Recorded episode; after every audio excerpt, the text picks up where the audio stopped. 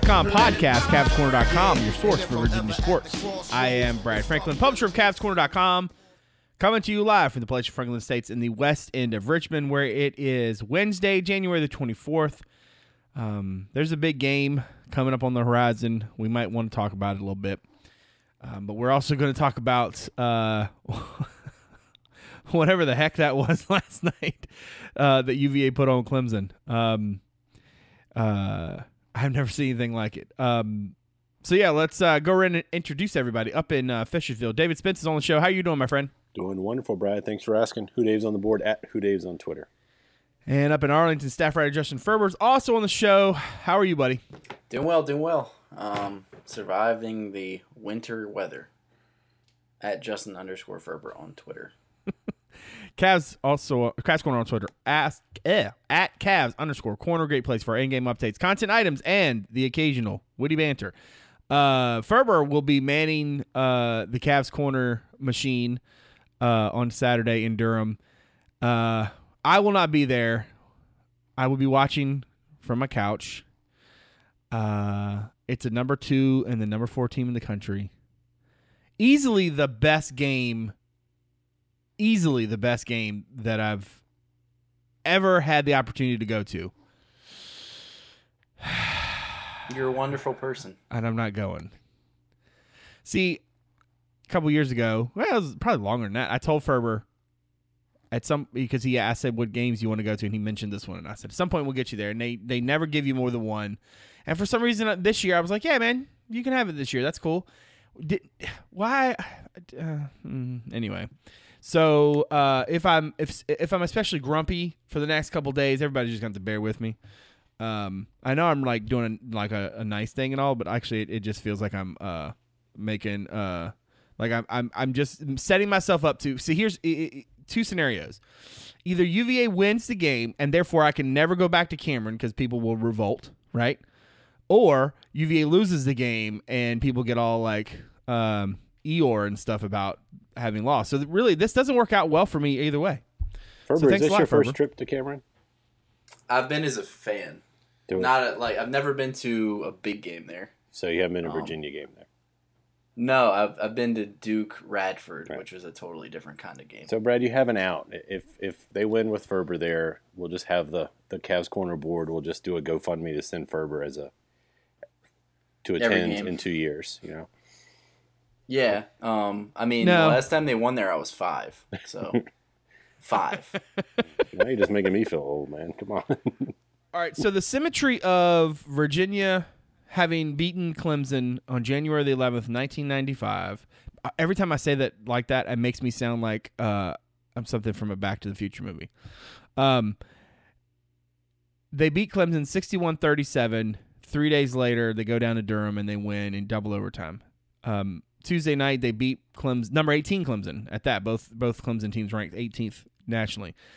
Beat number eighteen Clemson sixty-one thirty-six. Um, I... I If they if they actually do it um, and, and, and win this game, um, and I am going to go back to the Clemson game in a second, but I, I I was curious about this. If Virginia wins on Saturday, will that dramatically change sort of where you think this team is or is going? Will it have an impact at all? What does Saturday mean, Dave, for your view of, of this squad this season? I think just being competitive is all I'm looking for. Uh, I've, it's a tough place to to win in, um, especially when Duke's. Yeah, I think it's a game you're more likely to sneak up on Duke in than you are to come in as the higher ranked, you know, higher in the conference team and win. So, look, if we win, it's gravy as far as I'm concerned. Any any win on the road in the A C C is a is a big deal. For me, just taking away where, what it means for this season, it would be big for me just because I can't stand Duke and Duke basketball specifically. So, but I, if Virginia goes in there and gets blown out, I think it's going to – we we talked about it on the fifth side of the ball. That part of Twitter is not going to have a good day because it's going to be, you know, defense can't beat the good teams, blah, blah, blah. Virginia's competitive and loses like they have just about every game in the Bennett era. I'll be okay with it. One thing that I was thinking about as you as you said. I, I literally think that the only positive, the only potentially like dramatic impact result would be Virginia getting blown out. I mean, maybe if Virginia blew Duke out, but Virginia loses close, lo- wins close. Um, I, I don't know if it matters much because ultimately, let's be honest, like the knock on U V A is going to come in March. I mean, that's really where it comes down to, right? We we've seen this this program be very good in A C C play, um, but as and as as enticing um, as it is to sort of uh, think about your the the your fifth side of the ball reference there, um, because I have more on on that topic for later. Um, I want to first get Ferber's point of view on this. What, um, what, what, what kind of impact do you feel like, Justin, that Saturday will have uh, on your overall view of U V A and maybe even, you know, Duke, the A C C, college basketball in general? Uh, is the hype worth it? You're generally not a hype guy. Uh, is the hype worth it, you think? I mean, I think it's going to be a really fun game, a good test. Uh, the the U V A Duke games have all gone pretty similarly in the past few years, except for the A C C championship game. Um, every other regular season meeting that they've had has come down to the wire, and Duke has pulled it out. Whether that means that U V A squandered a lead, or, you know, I guess you could look at it as Duke coming back, um, or if it was nip and tuck and, and, you know, like Grayson Allen beat them at the buzzer, or the Tyus Jones play uh, to that, you know, was basically the dagger a few years ago at J P J, when U V A kind of entered under similar circumstances as to what they will, you know, the as the ones they'll go into Cameron with on Saturday, you know, being the top team in the league um, and undefeated in conference play. You know, it, it, it's a it's an interesting test because obviously it's the best team that U V A's probably played. Um, no offense to West Virginia. Um, they're definitely the most talented. And, and you know, let's be honest. I mean, it's not something that we really talk about a lot uh, because U V A has had so many high points and, and wins over the last few years. But Duke has pretty much had U V A's number um, during this run since twenty fourteen. And they're the only team in the A C C that has. I mean, I, I don't have the stats in front of me, but I'd imagine that U V A has a winning record or at least five hundred against every other team. Um, you know, I know they lost to Miami twice. Uh, they lost to Florida State twice, Virginia Tech twice. Um, I think that's it. I think everybody else they've only lost to once or, or not at all. So, yeah, at, at least in the regular season. Um, so it'll be it'll be big for the program if they can kind of like get this win. But at the end of the day, like Dave said, you know, it doesn't determine how their season's going to go either way.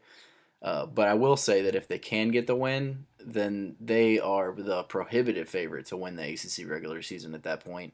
Um, if they lose, they're only a game up on Duke with the t- with you know, and then don't have the tiebreaker. So uh, it'll be kind of interesting down the stretch to see how it goes, and they'll certainly have a chance to win it. Um, but if you know, if they can win these next two against Duke and Louisville, I think they're looking at an A C C regular season championship uh, and a potential one seed in the N C double A tournament if they can keep from slipping down the stretch. But even if they lose this game, a lot of that stuff is still in play. So no, it, it doesn't determine anything if they lose, but if they win, I think that it could kind of cement their place with Villanova and maybe Purdue and Duke and whoever else as a national title contender.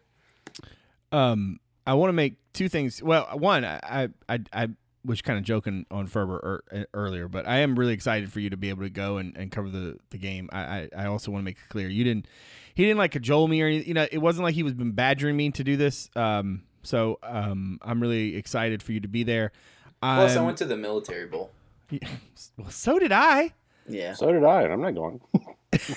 Right? That, that's not a very good. Uh, that's I not paid a to go. Line of, I paid a lot of money uh, to go. That's true. Somebody, yeah, that's true. But I do know the the thing is, is that Ferber said something like, you know, hey, this is a uh, exciting game, and I, I think that that's true regardless of whether or not you're the one going for the mothership or not. I mean, um, but the I, I think the thing about the, the, the weird thing about this is like this is the one venue, the one thing. I mean, aside from maybe a Final Four, where Virginia just like the mojo is, you know, the history and stuff. It's like uh, I forget which one of you guys raised this question earlier today in their text thread, but like the idea, like this is this is the last monkey, right? Check this out. Virginia has played in Cameron Indoor Stadium sixty times, okay? You want to guess how many wins among those sixty? I know you know neither one of you know the number. Four. Just give me a number. How many? no, no. I looked earlier. I'm not going to answer. Oh. I'm going to say seven. It's eight. They won eight times. They're eight and fifty-two in Cameron. They're fifty and one nineteen against Duke. Like, this is the one team. Like, this is this is the, the I don't want to say this is the mountaintop because, you know, Final Fours, national championships. But, like, there's not a – I mean, look. I don't think that Virginia is battling for the soul of basketball with all these people who uh, continue to hate them. But I do think that you you kind of you kind of get to a place where as a where the, you, you hit a ceiling, and then you either get through that ceiling or you don't. And right now, Virginia's ceiling has been really solid in the regular season. Can't beat Duke. Can't win a national championship. Um, this is one thing to tick off the board. I do think though that this is the first team Virginia's played this season that boasts two honest-to-goodness, good big men, right? Because, like, I keep seeing these people like, oh, how, how's Virginia going to handle Marvin Bagley? And I'm like, y'all, like, they have a six foot nine, two hundred fifty-some-odd pound other guy who also is going to be a top, you know, a lottery pick. Like, you're not just worried about Bagley. You got to worry about Wendell Carter, too. And so, like, post traps are going to be dicey. Um, and so I think that changes some of the dynamics of this game. It's not Virginia's been playing a lot of guard-oriented lineups. They have not played, and maybe they played teams with like ah big man, but they haven't played many teams that had two, um, especially not this talented. I mean, Bagley by himself would be a would be a, a beast, but to have uh, Carter as well is is especially uh, problematic. Um, I do before we focus completely on Duke, I want to go back to last night. Uh, in the pantheon of things I did not expect to see Tuesday, Clemson scoring thirteen points for twenty-six and a half minutes was definitely not on the list. Ferber, what's your favorite factoid, stat thing, uh, eye-opening um, reality of, of of that win? Like what, like when the thing that you just kind of keep going back to in your mind, and go, man, I cannot believe that that, that actually happened. I mean, the biggest thing to me was the complete turnaround of the game at the twenty-three sixteen mark. Um, I don't know the exact number off the top of my head, but going into the second, well, they didn't give up another point for the rest of the half, and I think it was twenty-seven twenty-three at halftime.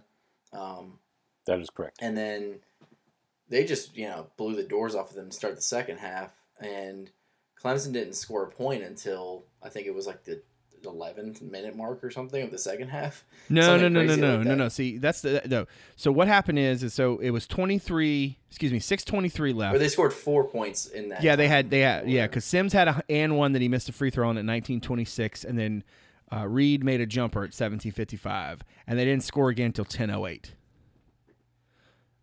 And Virginia right. went on a thirteen nothing run. So basically, eleven oh run to end the half. And then and after a couple minutes, uh, after coming out for the under uh, sixteen, another thirteen oh run. Yeah, I mean, just that dominant stretch. I mean, it didn't even seem like Clemson was close to scoring. Like, right? Yes. They, it was like it was like the game was. It was like they had just it like I don't want to you know piggyback on what Brad Brownell said, but it was like they just kept going three and out over and over and over again. Like they weren't even close to getting a touchdown. It was just like.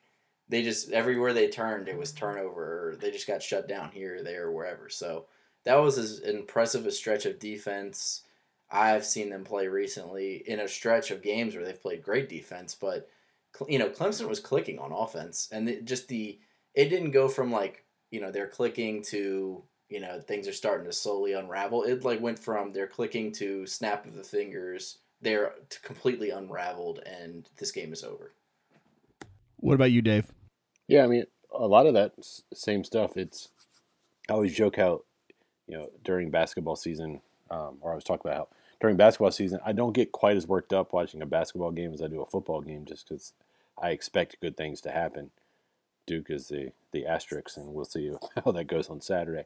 But, like, when I think Virginia came out and had that early lead, and then we had a couple of, I think questionable is probably the nicest way to put them. so, some questionable referee actions and calls there. Um, and then all of a sudden Clemson got some momentum. And then, you know, Virginia normally you see teams get little runs on Virginia because, you know, look, when you're when you're scoring, you know, sixty-eight, sixty-nine points a game, you know, five, three or four good possessions in a row can make a big difference in, in the in a game. But we looked out of sync on defense. Their offense, you know, we were turning the ball over on offense. We were doing silly stuff, and it looked like the players were aggravated by not getting calls. I know the fans certainly were. It was a weird tension in the crowd. You could almost sense it on T V. Um, and then even, look, Virginia turned it around and, and had the lead at halftime. But even going into halftime, no, there's no way you said this game is going to end where it was. Um, you figured Clemson was going to make an adjustment or two. But the way the way we played in that second half defensively, Clemson helped a little bit as they kind of got frustrated and started doing dumb things. Just this team's length, yeah. It, I was trying to figure out what's different about this defense. It, it is the length, you know, um, and the, just the anticipation. We, I, I'd feel amiss if I didn't, and maybe I've brought it up before, but Kyle Guy's improvement on defense. Look, he's never going to be a guy who can, like, you know, man up one on one and do a lot just because he, you know, he's a slight build compared to some of the guards he's facing in the A C C. But his quickness and tenacity, and he's starting to anticipate passes. Um, I, mean, he, I think he had, what, like three steals last night? Um, you do that, and you get Nigel, who's really good at that. And now Ty is just so – his arms are so long. It's the guys are able to defend defend their guy and have a hand back and, and deflect a ball. And that's something we haven't seen in this defense, and it's a whole new wrinkle that makes it even more ominous for, for the opponents. It was – It was fun to watch, man. Like, literally, the second the game was over, I rewound back to halftime and watched the entire second half again, and it was just as nice. But come on, man, you know U V A basketball isn't fun. Uh, well, I mean, look, I can. I, well, I'm not gonna get into that debate. But yeah, yeah, I can see why people wouldn't like it. I mean, but um, the thing, the thing from last night that stood out to me the most, though, was that other than the obscene scoreless, you know. Um, not scoreless drought, but the, the obscene reduction in scoring the defense calls from that six twenty-three mark, whatever it was, till the end of the game, is if Virginia hadn't scored the final thirteen minutes and six seconds, they still would have won by one point. I mean, that's insanity. Kyle Guy hit a hit a three-pointer with like thirteen oh seven or something left. That essentially was the game winner. And that was it. It's thirty-seven to twenty-seven. It's all you needed. Could have just stood there the rest of the game. It's insane. Um, to me, it's, well, one... The weird, it's this is such a weird game. Okay, U V A goes up seven to nothing, right? Clemson comes back and goes up uh, eleven to seven. Okay, so seven zero run, eleven zero run, right? Then U V A comes back and goes on uh, a two four seven to two run, and then Clemson goes on a uh, two four six nine nine zero run, and then U V A scores. Clemson scores at the six twenty-three. U V A closes the half on an eleven oh run. Now, a lot of those are prime numbers. We're not going to focus on that. Okay. They went from the six twenty-three mark to the halftime without scoring, and then they went from the seventeen fifty-five to the ten oh eight. That's like fourteen minutes and change of a game where they didn't score, right? Virginia had more. had they had they had one less steal. fourteen steals for U V A, fifteen field goals. So everybody was focusing on like the, that Clemson had nineteen turnovers and fifteen field goals. I'm like, no, no, no. It was the fourteen fifteen combo that really just blew my mind. Like that you and and to Dave's point just a minute ago, uh, Jerome finished with four steals. Devin had three. Kyle had two. Um, but his point about um, the defense and how important it is that Kyle and I, I want to put Ty in that too. There. Their ability to turn their hips and to play continuously has been incredibly important. But I think that that's going to be one of the interesting wrinkles for me on Saturday, which is you're going to see Virginia get tested in a different way, but also for Duke to be tested in a different way. And, I mean, we're going to make a lot about the contrast in styles and, you know, number one offense, number one defense, but it's worth it. I mean, that thing is – That thing looks good. Um, and I felt bad. Like I, felt, I It were definitely times last night in the second half. I, I Until uh, Reed actually made that shot with ten minutes to go, I legitimately wondered at one point. I was like, what if they just don't score again? Like, because it, it started to feel not just like possible, but likely. Um, And I mean, the, the, then the Spencer kid gets a bunch of crusty looks later in the game that, you know, make it look better. But thirteen points over over more than uh, twenty-six minutes of game action is just nuts. I mean, just nuts. It's it it just it, it, that Kyle Guy can make the game winner. Like Dave said, that Kyle can can make the the game winner with uh uh th- uh thirteen minutes and three seconds left. That's just nuts. Um, so yeah. yeah, it was an incredible performance. I mean, part of it. I mean, look, I thought Tony really handled this well. He basically made the point, like, look, Clemson was really off, and they don't have Dante Grantham, and this is their first game without him, and it just was rough. But also, at the same time, U V A played crazy good defense. Um, I, I wonder – I don't think they were looking ahead early. I just think Clemson I, – I thought Amir Sims, quite frankly, really kind of set the tone for them early. I mean, he was really – I mean, he was giving max effort. Um, I, I thought he was um, he was impressive. And they fed off him a little bit. They were they were getting some stuff in the lane, which normally isn't there. And then U V A just tightened the screws, and that thing was that thing was cooked. Um, let's uh let let's try to preview Duke, uh, in earnest. What's your Ferber? What's your is Bagley the biggest concern for you? Um, how do you? I mean, I don't want to I don't want to spoil the the preview that folks are going to read uh, on Friday, but like what. What's your what's your sort of feel for how these two teams really do stack up? Yeah, I mean, I think Bagley's the guy that you're going to have to kind of game plan for the most because, honestly, you know, I guess maybe it's just a trend in college basketball overall, but if you look at the teams that U V A's played, they haven't really played a ton of formidable front courts. It's been a lot of good guards that can score off the dribble or make threes. So it's just going to be a different sort of challenge. But like you said, it's going to be a different challenge for them as well. And, um... it'll be interesting to see how he deals with the waves of defenders coming at him and and also like the double team in the post. And, and you know, it'll be interesting to see how aggressive U V A gets with that, considering that Duke has another big man in Carter that can that can do a lot of stuff as well. Um, it, but the thing with Duke is, like, it seems to me that, you know, Bagley's obviously been the most consistently excellent player on offense, but they have other guys that can have big games. I mean, whether it's Duvall or Gary Trent, who I know had thirty plus against uh, Miami. Obviously, Grayson Allen, you know, he's almost an afterthought on this team now, and he's an, an excellent player. And, you know, so uh, all those guys can give you trouble in different ways, and it's kind of hard to predict. I mean, Bagley's probably going to have a nice game regardless, but um, it's kind of hard to predict which one of those other guys is going to go off, if anybody will. One of the trends that I would say seems to be a, a factor in these U V A-Duke games in the last few years and, and how Duke has been able to beat U V A all these times is it always seems like there's a guy, a freshman, one of the freshman elite, you know, one-and-done guys that um steps up and, and has a big game. I think last year was Jayson Tatum. Um, I'm looking at it now. Yeah, he had twenty-eight points. Um The year before that, if you remember, Brandon Ingram had that crazy stretch where he had like fourteen points in a row. Um, and then the year before that, obviously, they had the loaded team with uh, Tyus Jones and Jahlil Okafor, and, and all those guys contributed in some way. So I think it's going to be just they're going to have to play great team defense, and, you know, Duke's going to get theirs, but they're going to have to be able to match it on the offensive end. What about you, Dave? Yeah, I don't mean to slight the guys on this team, but look, it's the same story every year with Duke since Tony got here. It, you're going to be playing against two-plus N B A first-round picks. And I don't have the – I was trying to pull it up, but I couldn't find it. But I am pretty sure every team we have faced since Tony has gotten here has had at least two first-round picks on it. Um, so Bagley is different. You know, this team is a little more inside-oriented than a lot of the the um, the Duke teams that have rolled through – either, you know, that we played there or played here.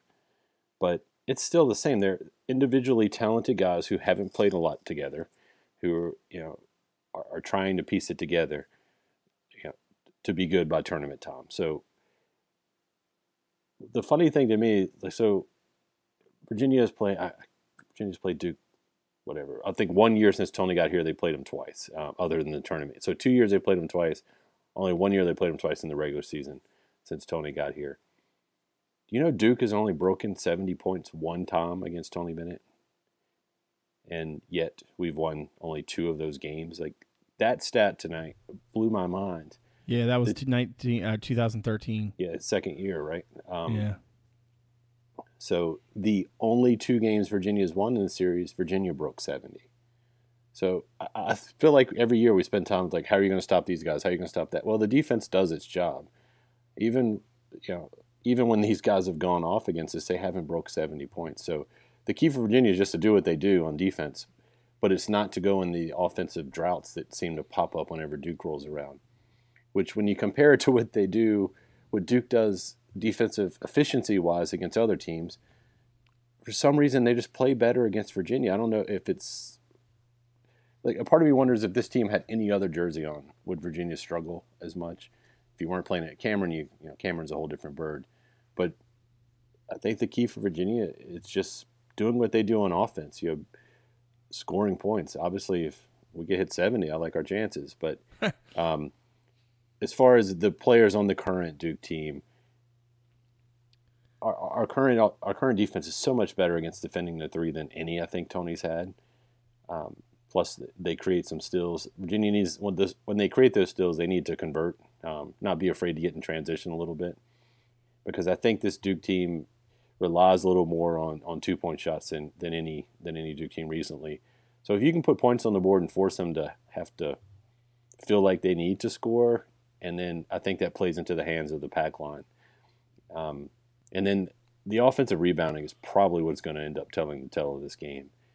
Duke's rebounds like forty percent, almost forty percent of their misses. I mean, that's insane. And Virginia, that's been one weakness for this for this team this year, is defensive rebounding. They cleaned it up a little bit last night, but I, I don't expect Duke. You know, I expect Duke to send many guys to the offensive board just to score points. So if they do, we've got to make them pay when we get the rebound and not be afraid to push it out, regardless of the atmosphere.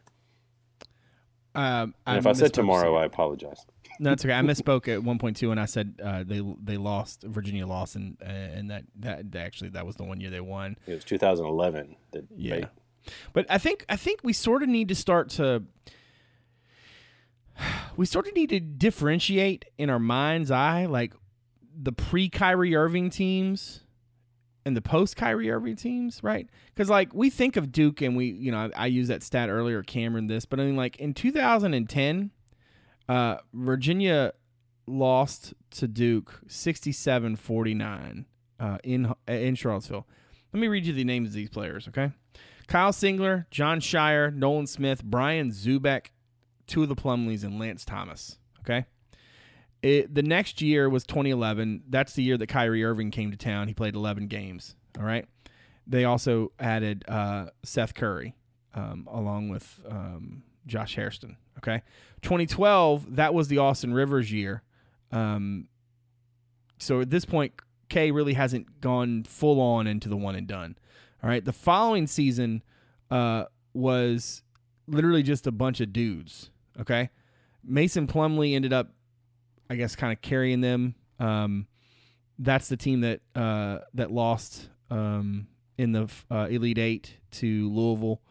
Um, Mason Plumlee, Quinn Cook, Seth Curry, Ryan Kelly, Rasheed Suleiman. So no one had done guys on that team, right? But the next year is the Jabari Parker season, and the next year after that is the uh, Tyus Jones, Jahlil Okafor, Justice Winslow team. And that's really, that twenty fourteen twenty fifteen team, that's when Duke became all about the one and done. Because then in twenty fifteen twenty sixteen, that's the Brandon Ingram. Um, ch- you know, Chase Jeter should have been one of those guys, but apparently um, he was stricken by a witch. Um, and then last season, obviously, they had uh, Jayson Tatum uh, and Frank Jackson, Harry Giles, Marcus Bolden. Bolden is still there. What is what is he is he redshirting this year? What's what's Bolden's deal? Anybody remember? He's he's played in thirteen games. Is he hurt? Yeah. Did I he spring no another idea. Giblet? um. My loss of yeah, I really don't know. So the reason I'm the reason I'm going through that as an exercise is because, like, I'm not saying that there's a that there's not a stigma with Cameron. I'm not saying that folks shouldn't still want to be Duke, but, like, You you kind of need to think about Duke as being like a different thing now, because they're not like, this ain't Bobby Hurley, Christian Laettner, Grand Hill Duke, right? This is not um, that. It's not Cherokee well, Parks. You know, like though that Duke funny. in this town would be a one and done team too. So. Well, it's funny now because it seems like, and, and you guys might disagree. Um, the the styles are different for sure, but Duke for so many years was known, you know, when I was growing up as the they were annoying because they were the team that like. They might not have had the most talented guys, but they were always well coached and they played hard and they slapped the floor. And, you know, it seemed like they took a lot of charges and it, it annoyed people yeah. the way that they played basketball. And who does that sound like? Uh-huh. Well, okay. So the where this where this started to grow in my brain today was as I was listening to um, Titus and, and Tate Frazier on One Shining Pod, and they were talking about the the Zion Williamson thing, which also, side note, man, Brad Brownell had a rough week. You, you you lose Williamson, you lose Dante Grantham for the rest of the season, and then your team ends up putting up thirteen points in twenty-six minutes. I mean, ooh, I really hope uh, I really hope Brad has some good things happening to him in the next week. Anyway, um, but they were talking about like the one and done era and stuff, and it started to dawn on me because like F- Tate Frazier is a Carolina guy, and he's talking about um. Carolina and Duke and how he doesn't really hate Duke anymore because now like nobody stays around long enough for you to hate. And it started to dawn on me like, yo, U V A is now Duke. Like Tony, like, because the, the thing about Krzyzewski for so long, right, was he did it, did it the right way. And, you know, he, he was like a leader of men and it was all, you know, now he's, you know, he's gone over to the, you know, quote unquote dark side with the one and done thing. Meanwhile, Tony Bennett's over here with this little juggernaut that just keeps on plugging, um, you know, Uh, it's really kind of interesting to me because um, I had the same sort of um, realization that in a lot of ways, and I know that I should go ahead and preface this now. I know that some of y'all out there listening to this are like, what? Because you have always hated Duke and you, you're, you're never going to like Duke. And I'm not trying to say you shouldn't. I'm just saying that like Virginia has now sort of supplanted Duke as the team that gets the most out of its talent, plays with max effort, and stymies the crap out of people, and everybody's just frustrated all the time. Frustrated, frustrated, frustrated. Um, do hey, we want to give like can a? Can I rip you a second? No, go ahead. Do you think? Like, as the oldest guy on the podcast, um, tell you late late years of high school me loved Duke because they were the good team against the bad U N L Vs and against the bad all the programs that were doing it the wrong way. Coach K was doing it the right way, and he had you know Christian Leitner and Grant Hill and you know that whole team. So, yes, there was a time where Duke, you're right, Duke, Duke was kind of doing it the way we were. The difference, I think, is you know, that was just a wolf in sheep's clothing all these years. That is Mike Krzyzewski. But, yes, well, even I liked Duke back then. Yeah, like I had a boss um, at a previous job who graduated from N C State. And he's older. He's like in his sixties. Um, but... You know, he asked me, he was like, who's your least favorite team in the conference, like, growing up? And I said, Duke, one hundred percent, not even close. He's like, so when Carolina plays Duke, you root for Carolina? And I was like, well, not really, but if, if Duke loses, I'm not going to be upset. And he just did not understand that. And I, I, you know, eventually I think we both realized it's like a generational thing. Yeah, like, that's true. Because growing up for him, Carolina, and obviously going to state, it's different. But, you know, for him growing up, Carolina was what Duke is now. So it's right. like... Duke was the challenger, the scrappy upstart, whatever. And now it's like Duke is like growing up for me, watching the Jay Williams teams and the Shane Battier teams and all those guys, they were like the monolith, right. the Goliath. Yeah. Like, and so I don't know any anything else. Well, and, and what I find interesting, at least about as this applies to U V A, is that when U V A eventually does get over the hump uh, and and gets to the Final Four, wins the championship, Um, if Tony stays and doesn't, you know, doesn't chase the N B A thing, I mean, it, it, he he easily could start to get, because like that's the only thing holding holding him back. I mean, I think we all appreciate, we all understand that, you know, like this past recruiting cycle, for example, like they were in with a lot of kids that they typically aren't in with.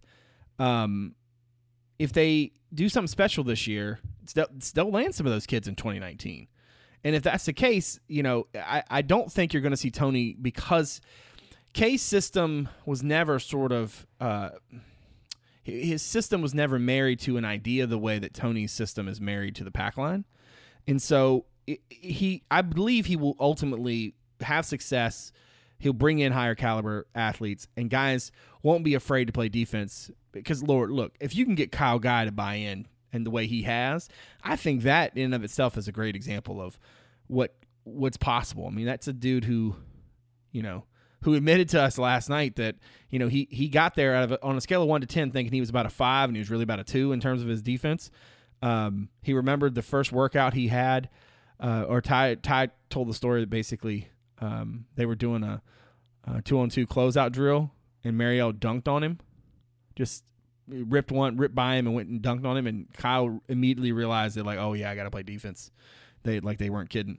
Um, so I do think that once they once they cross that threshold, I don't think Tony's going to you know start going one and done, but he's going to get higher caliber talent, um, and people are going to hate him even more. Um, And I think folks, a lot of folks hate Duke because of a variety of reasons. Krzyzewski being probably the the most notable, um, because you can only you can only like sort of like um, like wag your finger at people about doing things the right way, um, without people getting sort of like frustrated with you. You know, like you can't be the the know it all, um, perfect whatever that that they sort of pretended to be for a long time. Um, and the way he like randomly will, you know, have some surgery he needs to go have, um, you know, when the team's hitting a rough patch.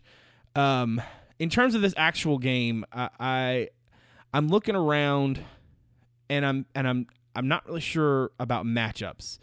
Um, my guess would be that Zay, if healthy, is gonna uh, is gonna draw Bagley, um, unless Tony thinks that that so- having Salt's physicality will be a good thing. I almost feel like they're better off to play uh, Salt on uh, on Carter.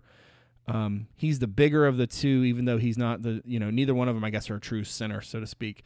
Um, man, it would be nice to have more Mamadi Diakite in this game, um, but realistically, it's going to come down to me. Is I think it was Ferber who made this point earlier. Like it's always some one of the other guys, not necessarily the lead dude, but like one of the other guys who sort of goes off. So really in this game, it's either Gary Trent or or, or Duvall, and that's going to be uh, it's going to be up to Devin Hall on I'm guessing on Trent, and uh, probably more often than not uh, Ty Jerome or, or or DeAndre Hunter on uh, on Duvall. Um, the one thing about this team that's interesting is that like they don't really have like a true clear cut sort of point guard.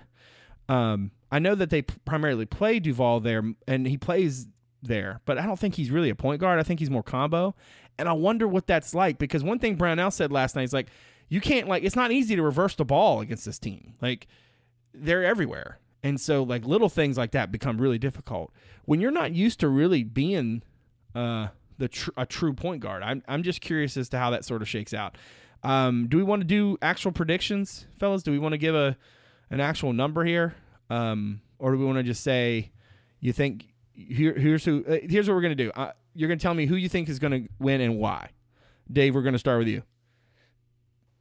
I mean, I, I think Duke's going to win, um, and somewhere in the high sixties, what they'll score. I think Virginia will score. I just, I have a hard time.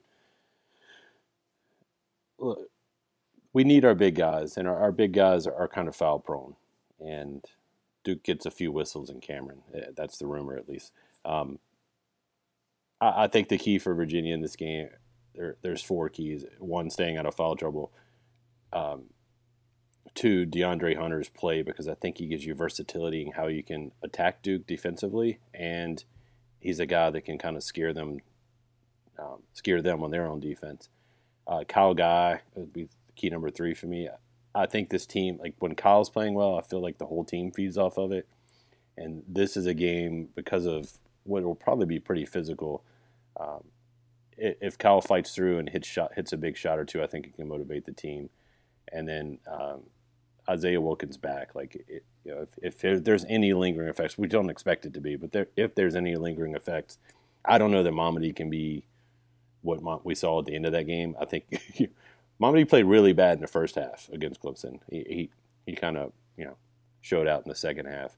I don't expect Mamadi to be a big.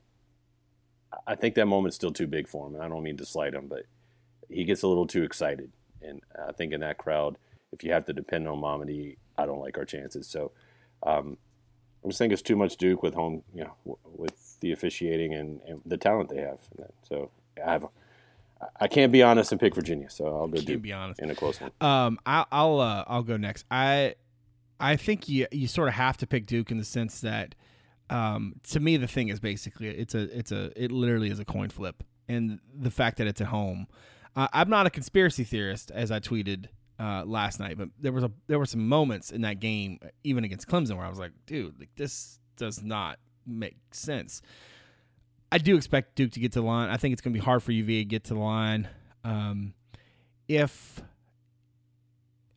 if they had been getting more consistent um, consistent uh, contributions from Diakite, I um, probably would be a little bit more likely to pick U V A here. Bec- but it's mainly because it's not just Bagley, it's Bagley and Carter. And I think that combo is, is going to be tough for U V A. I, I think it's going to be really tight. I, I don't think Duke wins the game by more than four or five. I mean, I think it's going to be really tight. Uh, it's going to be a fun one. Uh, Ferber, go ahead and spoil the preview um, for the folks and tell them what your, what, what your expectation is about this. Yeah, I'm with you guys. I think Duke wins a close one. Um, the fact that it's at Cameron... And like I said, I don't ever remember U V A winning at Cameron, so it's kind of hard for me to predict them to do so now. Um, also, I feel like, like the last few times they played Duke, this game is important for Virginia, but it's it seems like it's more important for Duke. Like when they when they lost to them in twenty fifteen at J P J, uh, I mean U V A was riding high. They were, I think, the second. They were one of two undefeated teams with the Kentucky team that went undefeated all the way to the Final Four. Um, and Duke was kind of sputtering. They had just kicked Suleiman off the team. They were losing um, a few games there, and, and, and they needed a win bad. And getting it on the road against the top ten team was huge for them. And I think that we're going to see a similar situation play out now. I mean, obviously they're not really sputtering like this, but... They haven't really had a marquee win in a long time. They haven't played a ranked team. Uh, that's I mean, a team that's currently ranked in a long time. Um, it's it's a good opportunity for a big statement, you know, and, and also to make the statement that U V A isn't the top dog in the A C C, or at least they're not alone at the top. Um, so I think it's an opportunity for them to make a statement. Honestly, I think it'll be a close game for most of the game, and I think eventually down the stretch, Duke will make enough plays on offense to... to get it done um, in a close game. Uh, like Dave said, it's going to come down to the bigs, you know, staying in the game and staying out of foul trouble. And honestly, I think the path to success is to, you know, maybe frustrate Bagley a little bit with the double teams and, and make him make some mistakes or just have some empty possessions and see how that affects the team. And then at the same time, you know, exploit Duke's mediocre defense, which is not always easy to do. And I think the guys will be jacked up to play in this environment. I'm not sure if that's a good thing or a bad thing, but we'll see. But I'm thinking it's probably going to be, you know, a, a five or four or five point win for Duke. The thing also I wanted to mention, you guys were talking earlier about confidence in these kids. One thing that I think is interesting is that U V A does go into this game. Um, U V A goes into this game with a chip on its shoulder in the sense that everybody will expect Duke to win. Um, I mean, look, you, it's not fifty-nine like that Clemson Carolina series, but I mean, they've lost the last sixteen in a row, uh, in Cameron. And so in a way, like, of course people are going to expect Duke to win. Um, at the same time, like it is a possibility, a, a possibility, yeah, a possible statement sort of thing for U V A.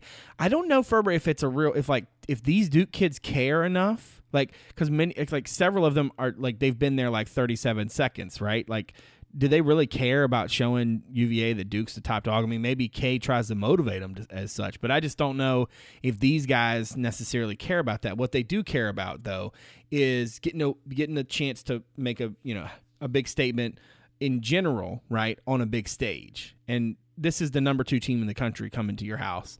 Um, but I will say this, man, U V A's kids, those are some confident dudes. Um I don't think that, I mean, you mentioned, Dave mentioned, you know, maybe the moment might be too big for like uh, Diakite, but the moment's not going to be too big for, for Kyle Guy or Ty Jerome or even maybe DeAndre Hunter. I mean, I think those those young kids might be young, but they, they don't lack for confidence. Um, so if Virginia won the game, I would not be surprised at all, um, especially if they're able, because I mean, we haven't seen Duke win, we haven't really seen Duke have to play this season without Bagley, um, you know, getting a bunch of touches. I mean, if you if you look at their season so far, or look just like if you go to his numbers, um, I mean, he's getting he's playing uh, other than the Michigan State game, which he only played, I think, ten minutes. Um, he's playing pretty consistent minutes. He's getting, you know, a, a, a pretty consistent um, amount of shots, a pretty consistent amount of touches. Um, so I kind of, and I, if I don't want to say that the U V A's uh, path to victory in, includes just taking Bagley out of the game, but you know, that would actually um, obviously help. But it's gonna be it's gonna be a fun one. Uh, bef- before we get to to the to the fifth side of the ball, I, I want to revisit something we, we talked about last week. So we talked last week in this in that segment uh, about the national media and U V A Twitter and just the way people sort of perceive things um, in in terms of basketball. What I found fascinating, uh, my my really good friend Brenda retweeted this into my timeline today, and then like it was everywhere, which is this this Jay Bilas quote. Uh, in in some piece he wrote for the for the uh, for the website, um, it's talking about U V A's defense being a boa constrictor that does all this, and like everybody, the same people, a lot of these same folks who are so distraught whenever some national media type says anything negative, the first t- now that let a national media type say something positive, right, and they could not fall over themselves fast enough to talk it up. And I'm just like, why do the, why, I just don't understand. And somebody, somebody's gonna have to help me out one day. Like, why does the approval of these people matter to you? Like, I just don't get it. Um, and I thought it was especially interesting and coincidental considering our conversation last week. I mean, it's like, if you say anything negative, people tell you that you're an idiot. But if you say anything positive, well, now you agree with me, and clearly now you're smart. These are the same people, you know, they're just given different takes, different weeks. I, I, I, it, well, Bilas threw shade at the end of that quote. Of course he did. That's what he. That's what he does. Yeah. And, and like people are like, so no, they just look. Perpetuated it. Yeah, it's just it's one of those things. Like he said, like during the the Carolina uh, Tech game, you know, it's like he gives you a compliment, but then he also kind of gives you this backhanded. It does it in a backhanded sort of way that also let, leaves you lingering, feeling like uh like you're not like you're not really that great. You know, like that's just sort of the way he he sort of operates on certain levels. I, I just don't understand this compulsion that people have to talk about whatever these national media types say. And quite frankly, like as somebody who runs a website that covers the team, like part, this is part of the problem. Like, like news, like local newspapers are dying because all people care about is what Jay Bilas says in, in a blurb on E S P N dot com. Like, does anybody really think that these national media types watch Virginia basketball? Other than the games that they're actually, you know, assigned, like I don't think, like I do think that there are a bunch of like college football analysts that do this, that like actually watch a bunch of games, right? And I'm sure that there are some basketball analysts that do the same, but like the vast majority, there are just so many basketball teams, they're not watching these games. They're just not. They're watching highlights. They're looking at box scores. They're looking at KenPom. Um, I would just say, like to me, if I didn't, if I didn't care for the for the analyst or the writer or whoever when they said something really stupid, I also wouldn't talk them up when they said something super positive, but you know, to each their own. Um, so that was my, my one random soapbox. Uh, was that like the fourth, fourth? That was the fourth and a half side of the ball. Okay, Ferber, give us our fifth side of the ball question this week. Okay, topics in athletics, sports, life, doesn't matter. Um, what are you muting on Twitter? Do you want me to go first? Yeah, yeah. I mean, it can it can be college basketball related. Um, I I thought we could make it a little different than what we, you know, instead of just bashing U V A Twitter reactions and stuff. But you know, like what else? Like a, a perfect example, and, and I actually don't mind this conversation, but like Trae Young kind of dominates the conversation, so a lot of people don't like that, so they would mute that as a topic. All right, here's my question: is it specific to college basketball? Because all no. right, if there was a way for me to to to wave a magic wand and make LeVar Ball's last name not be Ball and make it something specific like Zaglinski, and I could just mute Zaglinski, and because you can't cover sports yeah. and have the word mute ball, ball muted, right? Literally, literally, the ne- the I cannot I cannot stand the mention of his name. I can't stand conversations about him. It kind of goes back to that point I was just trying to make a minute ago, right? Like, w- like what? Like, I, not that, not that you just shouldn't care about him. Like, you probably shouldn't even care about his kid, the one that's actually good. But you definitely shouldn't care about where his other two kids are, and you definitely shouldn't care about whether they're they're Bosnian. Is it Bosnia? Where where are they? What what? We're, Lithuania. Lithuania. Their Lithuanian coach, you know, is it, there's some quote, and he's like, "Oh, I'm in a tight spot," and I'm like, literally, could not, could not care less. Like, nobody should care. Like, nobody should care, and nobody should be talking about anything. Like, like to me, like when I would see the dude, like when it did make its way into my timeline, um, because I did, I did, I was able to mute LeVar Ball at least. So if people used his first and last name, I could mute it. But like when it did make it way, I, I always shook my head. I'm like, like literally just never speak his name. Like he's like Voldemort to me. Like just don't say it. Like don't like everything about that dude drives me up a wall. So that's the one. I have it muted. I wish I could do more. Um, I went for a long time without knowing what his voice sounded like, um, and I would like to go back to that place. What about you, Dave? Well, I'm not. I don't know have anything that good. He's like, I don't know if I care as um, passionately about muting things as Brad does. I mean, what's weird is this question comes up this week because the two people specifically I have muted are Jay Bilas and Ben Swain. um, so that I guess we kind of Duke appropriate. Uh, like Bilas, I I cannot stand Jay Bilas. Like he knows, like he's a smart guy. He can be engaging. But he also likes to make you feel like he's the smartest guy in the room, regardless of the topic. Like, I don't... Jay Bilas is the kind of guy who's never said I'm sorry in his whole life, and I can't stand it. I, I don't need a constant barrage of amateurism comments. I used on to my really timeline. Like Jay, too, man. I did, I too, know man. What happened. And now he's, and, and look... It's funny how when Duke becomes like a one and done, all of a sudden amateurism is a joke to this well, guy. Well, I don't know. And th- that's part of See, my See, the problem. Thing I liked about uh, Jay for so long is that I never really thought... that he that it, it he was carrying water. And it's, I mean, I'm not even saying that now that that's the reason, but like for me, it's just like I think it's a quantity issue sometimes. Ben, I I don't follow, but I've always thought he was pretty funny about. I mean, his. his I don't follow him, and I specifically have him muted because so many Virginia. Yeah, fans no, I think I think his, his thing. I mean, he just doesn't like Virginia. Like, and he's like, that's fine. Like, you don't have to. And I mean, he, no, he's like Jay Bilas without the platform. Well, I, I think I, look, he's just a troll, dude. Like, he, he really I mean, is. he he makes a lot of jokes. Some of them. He's are pretty funny, funny guy. I mean, like aren't. most of the time when he's not talking about yeah. U V A, I think he's pretty funny. And I honestly, I think he's pretty creative. Like a lot of what they've done. With uh with their site and what they do, like it's pretty it's pretty fun stuff. Like I I, I understand that like a lot of Virginia fans don't like the guy, and that's fair. I mean, like you, you don't have to like him, just like he doesn't have to like U V A. But like I, I don't think he I, I specifically don't think he does.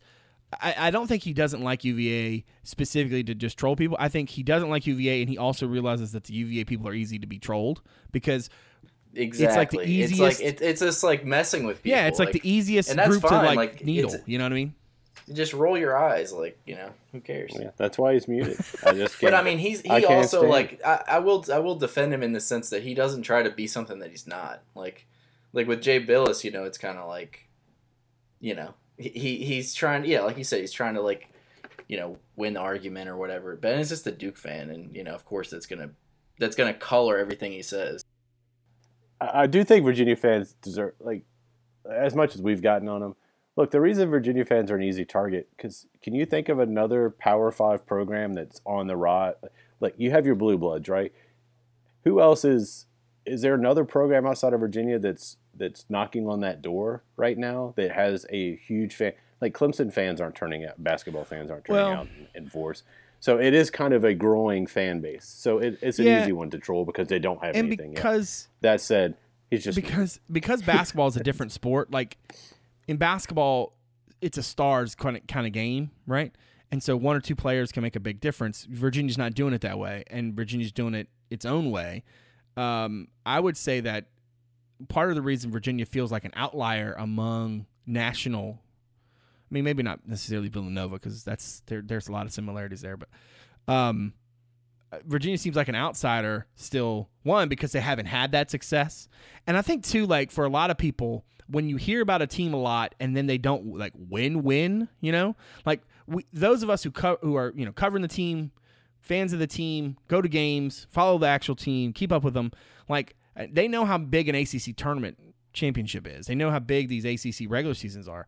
Like, we understand that those are significant achievements, but to the outside world, they don't haven't they haven't seen U V A in a Final Four. They're tired. They hear all about U V A's defense, and then they don't see him there. Like, that's just you know that's just going to be the way it is until they get over that hump. You know what I mean? And I think uh, that part of the, I mean, like, let's be honest. I, I feel like a lot of the, maybe it's just because of the bubble of people that I follow on Twitter, but I don't hear a lot of people in, like, other conferences talking about how U V A is bad for basketball. It's all fans and people that cover the teams that U V A's U V A is kicking their ass. Like, it's just the way it is. Like, it's an, if U V A was, like, playing all these games, like, if Louisville beats U V A fifty-five fifty-four, Louisville fans are just going to be like, all right. But, like, when U V A starts beating them, then they're like, this is, this isn't, like, they're just getting annoyed. And it's like, this is bad for basketball now. Like, what is this? Like, why do we have to? And and, and my argument in, in defense of the U V A fans, and I don't see this argument made enough, is that it's like, nobody's stopping you from playing offense. Like, go ahead, run your stuff. Like, like you go That's ahead true. and try to score. Like, yeah, you're like like you not being able to score is not U V A's fault. Like, that's on you. Like, figure out a way to beat it, you know? Uh, if if you want to complain that the number of possessions is lower, then that's fine. But who would even really – who's counting them? Like, who who knows at the end of a game how many possessions there were? Yeah, that's true. Until the until the, until the computer tells me, I don't know. Um, I think it's funny is that we, we all three were on a U V A podcast picking Duke to win the game, uh, and then also were somewhat critical of U V A fans on Twitter again. Um, we're we're going to get uh, we're going to get a backlash at some point. But it, what's funny is that um, is that I don't. I, wait, wait. Who does who does Ferber have? Oh yeah, sorry, Dude, what, yeah, Ferber. What my bad, my, my, oh, my bad. Mine my has bad. nothing to do with college basketball. It is. Oh. It is all of the um, Twitter takes this week specifically about the following people. Oh no. Okay. Baker Mayfield, Josh Josh Allen, oh, Lamar yeah. Jackson. Uh huh. And uh, Darnold and Rosen. Sure, we'll throw them in there. All of that. Just I'm just out. Like, and I'm a fan of a team that might be drafting one of them, and that's cool. But like, I just am so done with like the Josh Allen sucks, Lamar Jackson's awesome, Lamar Jackson sucks, oh, Josh Allen could throw the ball a million yards. Like, who cares? Or or or the even better, more nuanced one, which is uh, Josh Allen is being treated in a way that Lamar Jackson's not being treated, and here's why.